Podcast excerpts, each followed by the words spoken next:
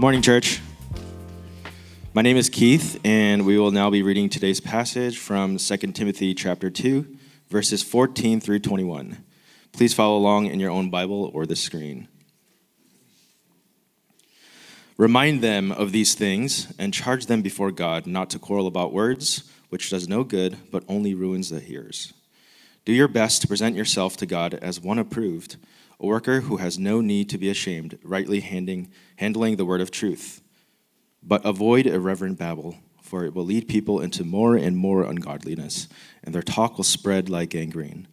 Among them are Hymenaeus and Philetus, who, are, who have swerved from the truth, saying that the resurrection has already happened. They are upsetting the faith of some. But God's firm foundation stands, bearing this seal The Lord knows those who are his, and let everyone who names the name of the Lord depart from iniquity. Now, in a great house, there are not only vessels of gold and silver, but also of wood and clay, some for honorable use, some for dishonorable. Therefore, if anyone cleanses himself from what is dishonorable, he will be a vessel for honorable use, set apart as holy, useful to the master of the house, ready for every good work. This is the reading of God's word.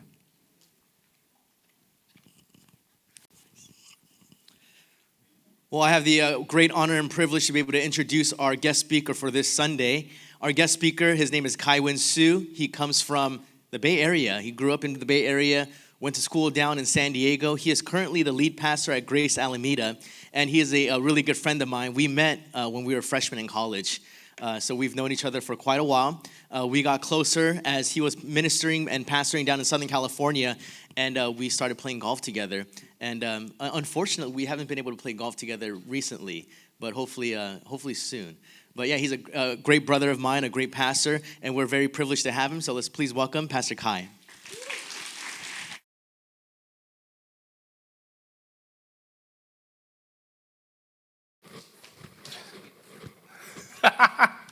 Cut me off. Thanks, man. That is, that's a really long walk all the way. It just takes a long time, so it's kind of there's that awkward silence. Thanks for having me, Jay. Thank you for the kind words. Uh, I have such a, a, great love for Jay. Um, again, we kind of ran. We didn't go to the same college, but uh, similar campus ministries, and so knew of each other for a while, connected a couple times. Uh, it's great to know that he has not matured whatsoever in terms of humor. Um, but the reason why that's actually really encouraging for me uh, one of the things that you'll realize if you go to seminary and you, are in ministry for a long time, uh, people begin to take themselves sometimes a little too seriously. Uh, the calling is a very serious calling. Church work is a very serious work, don't get me wrong. But sometimes uh, leaders of churches and pastors in churches begin to actually think that they're important people too when it's about Jesus. And one of the things that I've always loved about the opportunity that I've had to reconnect with Jay over the years, and especially as we both have begun ministering over the past five, six years here in the Bay Area is that every time we get together, it's like two guys who are back in their college days, for better or for worse. And I really appreciate you, brother. So thank you for having me and inviting me today. Thank you, uh, True North, for allowing me to be here and actually allowing Eugene to go and preach at my church. Um, because oh, I wouldn't be here if that were the case. Well, uh, I, I know that I think you guys have been going through a series in First Timothy recently or at some point, but uh, I uh, am, am, here today looking at Second Timothy and wanting to uh, take a moment to remember that Paul, it, it's, a, it's a letter in the Bible uh, written by the Apostle Paul. It's his last epistle, it's his last letter before he dies. He's in, a, in, in prison in Rome, and he's writing to a beloved, dear friend Timothy, someone who he has co labored with, someone that he has shed tears, blood, life with, who is now doing ministry in Ephesus. And Paul is writing this letter to encourage him, to remind him to remain steadfast in the midst of all kinds of challenges. Primarily, one of the biggest ones was there were people who were entering into the church and preaching a, a, a, a false gospel, giving uh, just false teaching and untruths about who Jesus is, uh, what the church should be about, and what uh, even the, the reputation of Paul and Timothy and, and, a lot of other people. And one of the things that you see here is Paul's deep love for Timothy, Paul's deep love for the church, and in essence, with this being kind of his last words, what are the things that Timothy uh, needs to be reminded of, needs to know to continue on in ministry, especially since Paul, and not only his ministry, but his life is kind of sunsetting. He's on the off ramp of life, and he recognizes that. And so, what is it that Timothy needs to know? Right? It's easy to be forgetful. It's easy to be forgetful uh, in our age where we're constantly distracted, we're constantly being interrupted. We forget car keys, we forget smartphone, our, our smartphones, we forget calendar events. It's just not uncommon for us. If you've seen so many um, little like uh, clips on the internet where you'll find, uh, and this has actually happened to me before, the guy who's looking around and just looking around and he's looking for his glasses and they're sitting on top of his head, right? Or you see the clip of the mom who is holding her baby and panicking because she can't find her child, right? It's, it's just one of those things where we're, we're in this age where we're always looking because we forget what's, what we actually uh, have already uh, because we're constantly being distracted and constantly being interrupted. Now, that's not just with physical things, but I think for a lot of us uh, who, who've kind of grown up and, and spent time in this age, it's a spiritual reality too, as well, right? Where we are spiritually interrupted a lot, spiritually uh, distracted all the time. We have short term memory when it comes to God and God's faithfulness and God's goodness in our lives, the way God is at work in us. Perhaps most importantly, we forget the gospel itself, the very good news of Jesus Christ, his life for ours, right? That he would give himself up so that we might experience and have new life in him. We forget the cross, except for uh, Good Friday.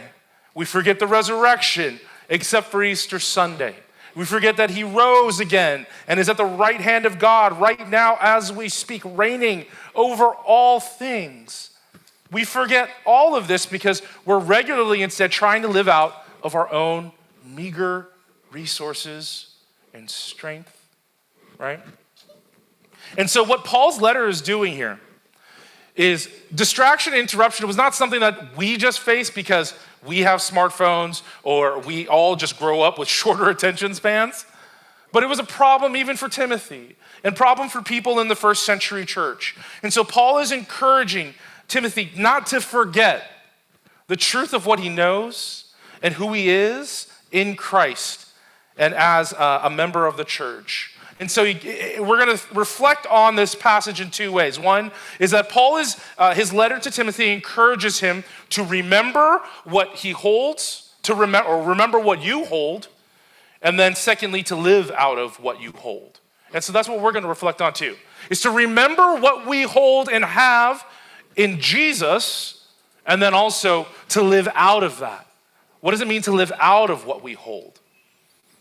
So, remembering what we hold. Paul starts the passage with the, a, a, verb. He says, to, you, We need to be reminded. We need to be reminded of what or how.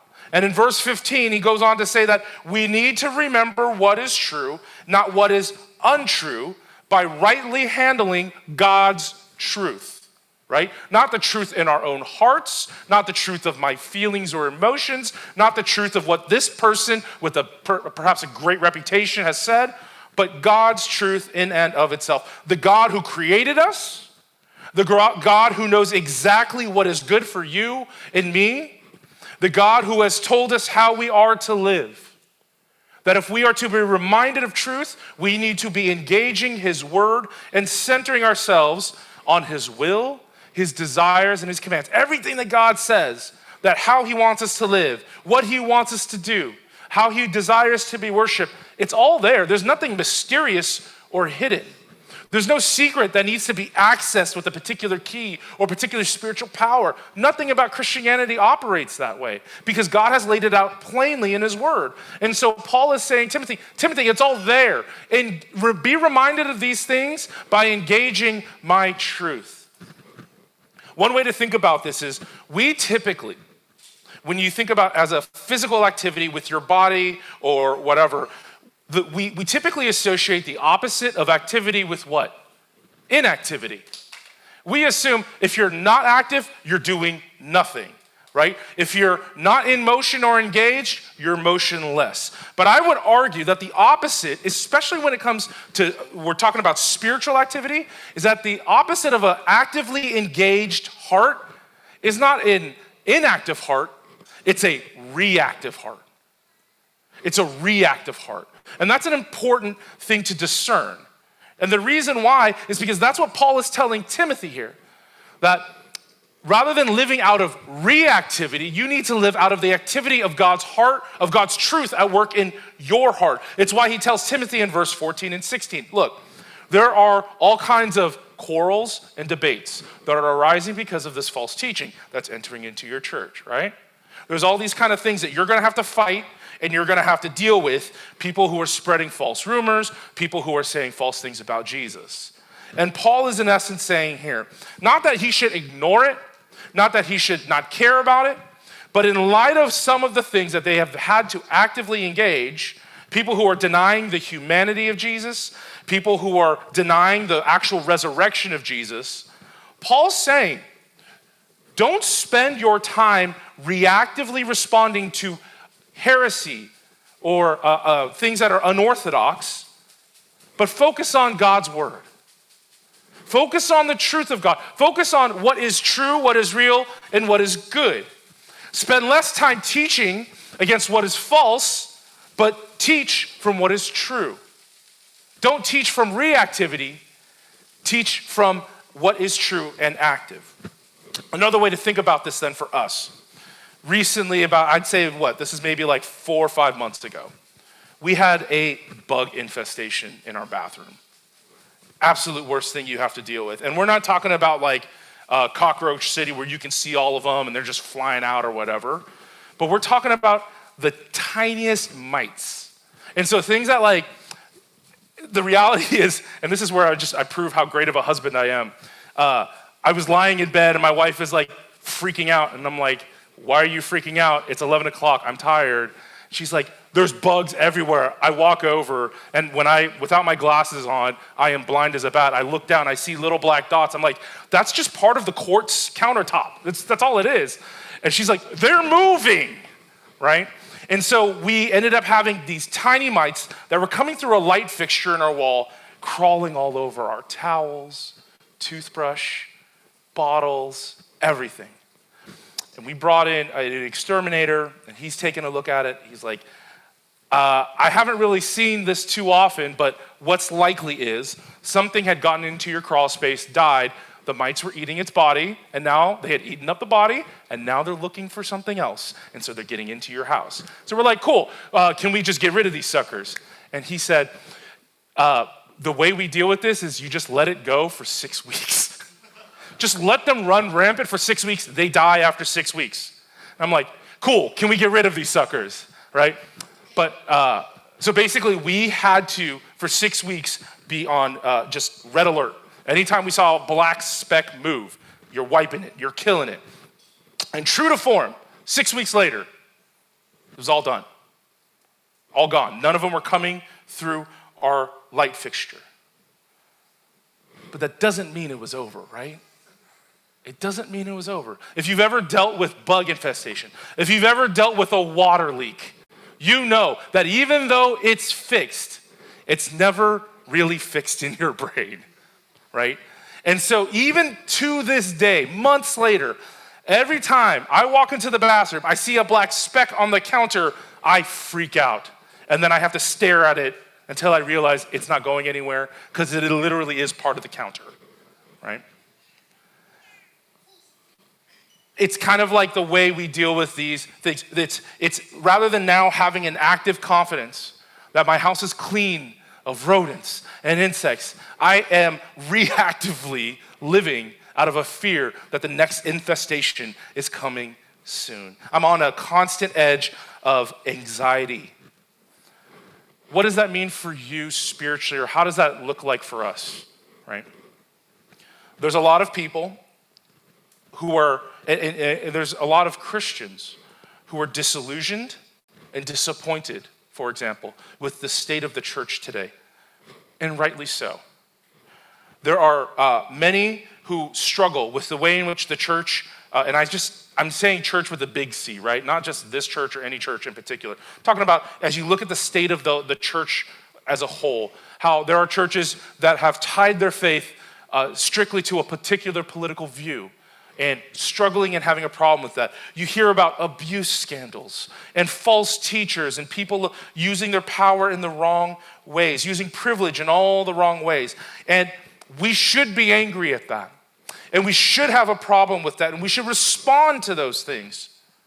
Yet, I think you would also understand if you spend all your time focusing and reacting to only the problems of the church, poison will set in your heart right? Because all you will live out of now is reactivity. And like Paul talks about in verse 17, like gangrene, like mold, it will just creep into your heart. Bitterness and anxiety and anger will just creep into your heart until you're cynical and apathetic and hypercritical of everything and everyone, even those who aren't guilty, those who aren't involved. That's a heart of reactivity. That's a heart that's not living out of what it knows. It's a heart that doesn't remember what is true. And this is what Paul is warning against Timothy. And frankly, I think that's what we should be warned about today. Because so much of our culture acts out of reactivity than out of a conviction of what is good and true, out of God's truth. A life of reactivity to what we think is wrong and forgetting to focus on what is happening in the moment and how do we actively stay rooted. And the way we do that is be strengthened and engaged by God's word. To know and believe that even if things are spinning out of control, God is still in control because His word tells us so. To see that even if those around us mean evil, that God always means good for His people. The promises he even gives us in Scripture, Philippians 1 6, he who began a good work in you will bring it to completion on the day of Jesus Christ. That God doesn't just give up on us and says, figure it out for yourself, but if he's begun something in you, he will bring it to completion. And that gives us a confidence. That means we don't live out of uh, every situation and every single moment, and if it's good, if it's bad, and how do we handle it but rather a steadfast perseverance of saying, My God is for me and with me in all things. And that way we begin to live remembering Christ who dwells in us by faith and spend less time reacting to a world without Jesus. And so, remembering what we hold, remembering what we have in Scripture is key. It's part and parcel of a life of actively engaged in following Jesus and being able to live and deal with a world that doesn't follow Jesus. And so that's what Paul is reminding Timothy of and reminding us of. So, what does it look like to live out of Christ at work in you, Christ resting in you? Right? Christ's truth, God's truth in you, and how it can be liberating. I think one of the key ways is, well, and it's asking the question of our second point how do we live out of what we hold? How do you live out of that? What does it mean in our day to day kind of action in life? And, and is there something about that that really kind of roots us into something? And Paul gives it to Timothy. He says, to live as if you have God's approval, because he does. Verse 15, there's a freedom in having the approval of God. Paul encouraging Timothy to live out of that. And this gets at the heart of what we believe, of the gospel itself.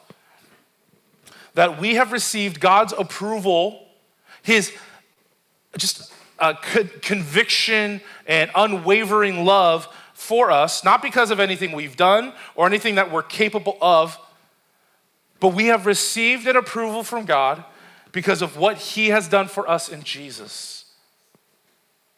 The gospel tells us that God, uh, because God only sees Christ in us by faith, we can have the confidence that his joy is always set upon us, even when we don't feel joyful about ourselves.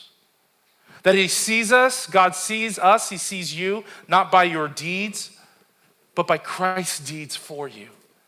By the work and life of Christ, perfect in all its ways for you. That God doesn't see you by your failures, but by Jesus' victories for you. and that this is approval that cannot be taken away, it cannot be revoked. Think about just let that rest and, and, sit in you, right? Especially if you've struggled with that. If you're someone who has long struggled to feel like you've had meaning, to feel like you've had purpose, to feel like you've been accepted, and God is screaming from the mountaintops, from heaven above, through His word I love you and I'm here for you regardless of what you've done. Whatever your story is, trusting in me by faith, I see Jesus in you. How life changing is it to have that be what is actively engaging you each and every day? That when you wake up, you don't wake up with the love of your spouse or your kids or the hope that your job is going to work out, but you wake up with the love of God resting upon you how that would be changing everything about how you engage your spouse, your kids, or your job. Verse 19, Paul refers to this Old Testament event when he says to Timothy and encourages Timothy live out of this approval because, in light of all the things you're facing, don't live out of reactivity, but live out of the approval that God has given you. Live out of engaging my word because in verse 19, the Lord knows who are his. And it's a phrase that's actually taken from uh, an event in the Exodus in Numbers 16, if you want to refer to it later. It's an event in which the, there's a rebellion against the leadership of Moses and Aaron while they're out in the desert wandering. And it's the sons of Korah, this group of people in the Israelite camp, who come up and they're just like, I'm tired of wandering. I don't feel like Moses is doing his job. Moses and Aaron, you guys say God talks to you. We don't believe it because we're not getting anywhere. And these people have for, had forgotten all that God had done in the first place to bring them out of Egypt, to get them out of the clutches of Pharaoh, part, uh, splitting the sea and bringing the people through and vanquishing their enemies and feeding them from heaven. And now they were going to complain. And so they set up this showdown, and the, these sons of Korah go to one side and say, God, choose now this day who is going to lead your people. It's either us or it's Moses or Aaron because we're not going to follow them anymore. And so they do this contest in essence and say, God, you pick. Who are you going to work through? And God immediately opens up the earth, and the, the sons of Korah fall through, and they're swallowed up, vanquished, never to be heard from again. And it was a confirmation, right, that God was continuing to lead through the people that he had chosen. And so, this phrase, the Lord knows who are his, is a phrase that would be repeated by Israelites generation after generation past the Exodus. Because it was a reminder that God chooses and sticks with his people. He does not change his mind. He is unwavering and unswerving in his love and his dedication and faithfulness to those that he knows. Fast forward to the New Testament. We think of Jesus as the Good Shepherd. Jesus is the one who is leading and guarding and caring for sheep. John 10, 14, and 15. Jesus himself says, I am the Good Shepherd. I know my own, and my own know me, just as the Father knows me, and I know the Father, and I lay down my life for the sheep. The Lord knows who are His, and Jesus knows who are His as well. Jesus knows who He is going to the cross for when He says this. Jesus knows who He will allow Himself to be the, the Lamb who was slain for the sacrifice of blood so that who would be forgiven? He knows exactly who would be forgiven. And that's what the gospel is all about. That's what God is assuring Paul and Timothy and us today about that God knows you and is for you and is precisely, and that's precisely because Jesus has laid his life down for you, with you in mind. In Hebrews, that Christ, for the joy set before him, went to the cross and suffered all things. That joy wasn't like, yeah, party time, I'm gonna be crucified. It's you are the joy, the joy of gathering a people that he has in mind and he knows by name. You were the joy that was set before Christ as he went to the cross for you and for me. That is the approval we get to live out of. That is the, the heft and weight and beauty of the approval that Paul is saying, live out of that approval every single day. As you face your enemies, as you face people who are spreading gossip and slandering your name, slandering the name of Jesus, don't sweat these things, but instead live actively out of what is true and what you hold by faith in Christ. And that is the promise he is giving to you today. That by faith, you have the approval of God.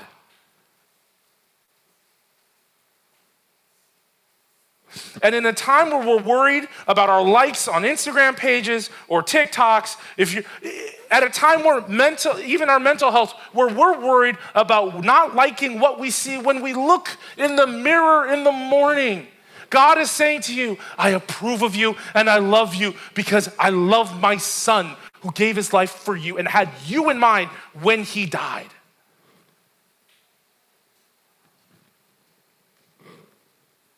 That means you don't have to live a life of reactivity, but it's a life of beholding what you hold and living out of what is at work and inside of you.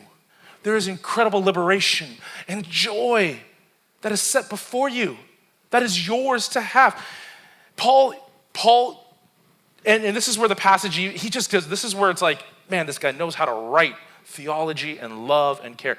He's taking this idea of like, this is what is in you, Timothy. And let me like underline this even more. Verse 20 and 21, he takes this analogy of vessels being made of different materials.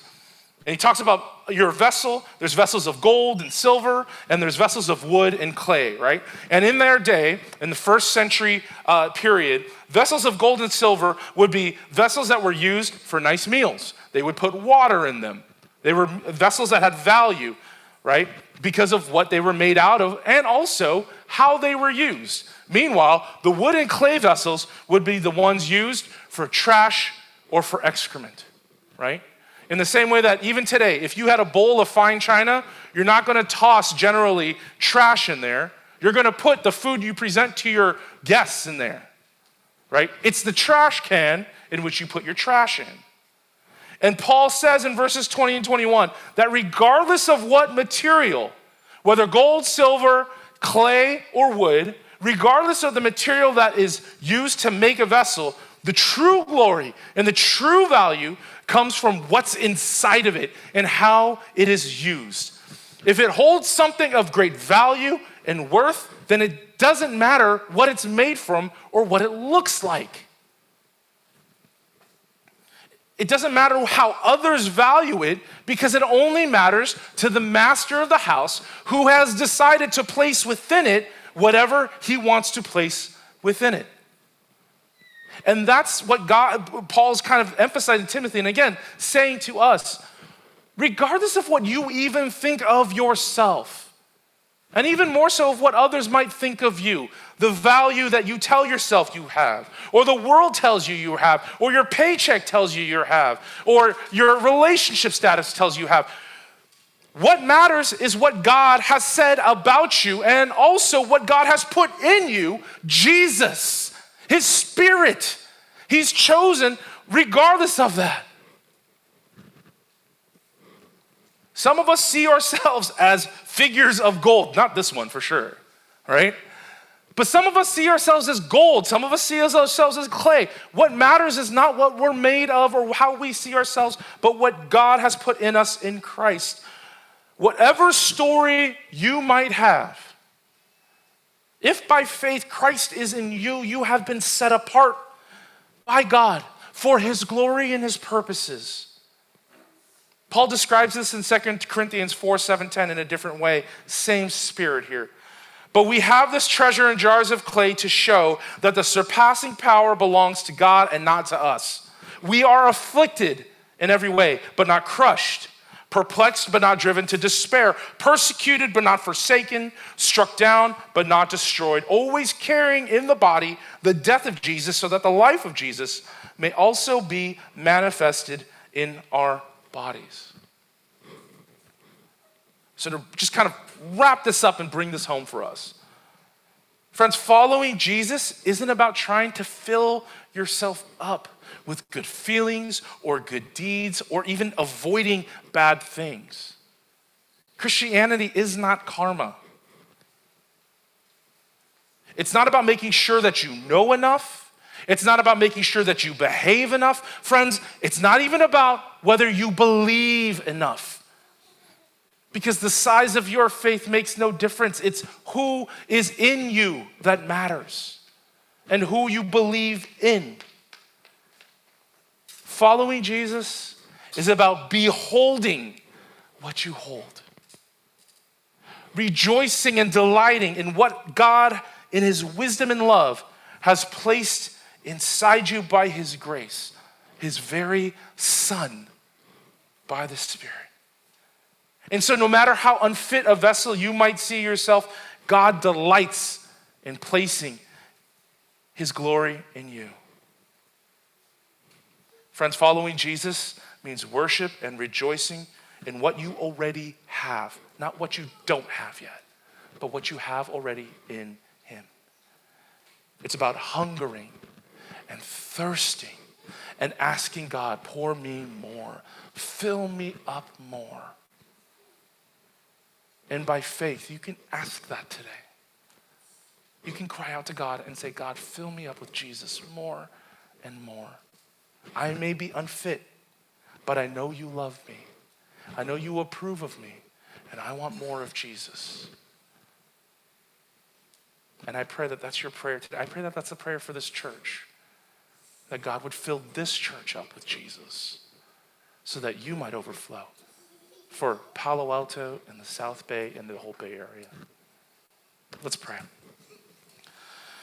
Father, we thank you that you are the God who just never runs out. You're the God who abounds. You're the God who is uh, who isn't cheap. and, and so we rejoice in that, and we rejoice and give thanks to you that uh, you that you allow us to live out of grace and not out of work that we are those who have received your approval, not for what we've done, but because what of, of, of what Christ has done for us. Father, help us to live actively engaging that which we hold as vessels of your beauty, glory, and holiness in Jesus.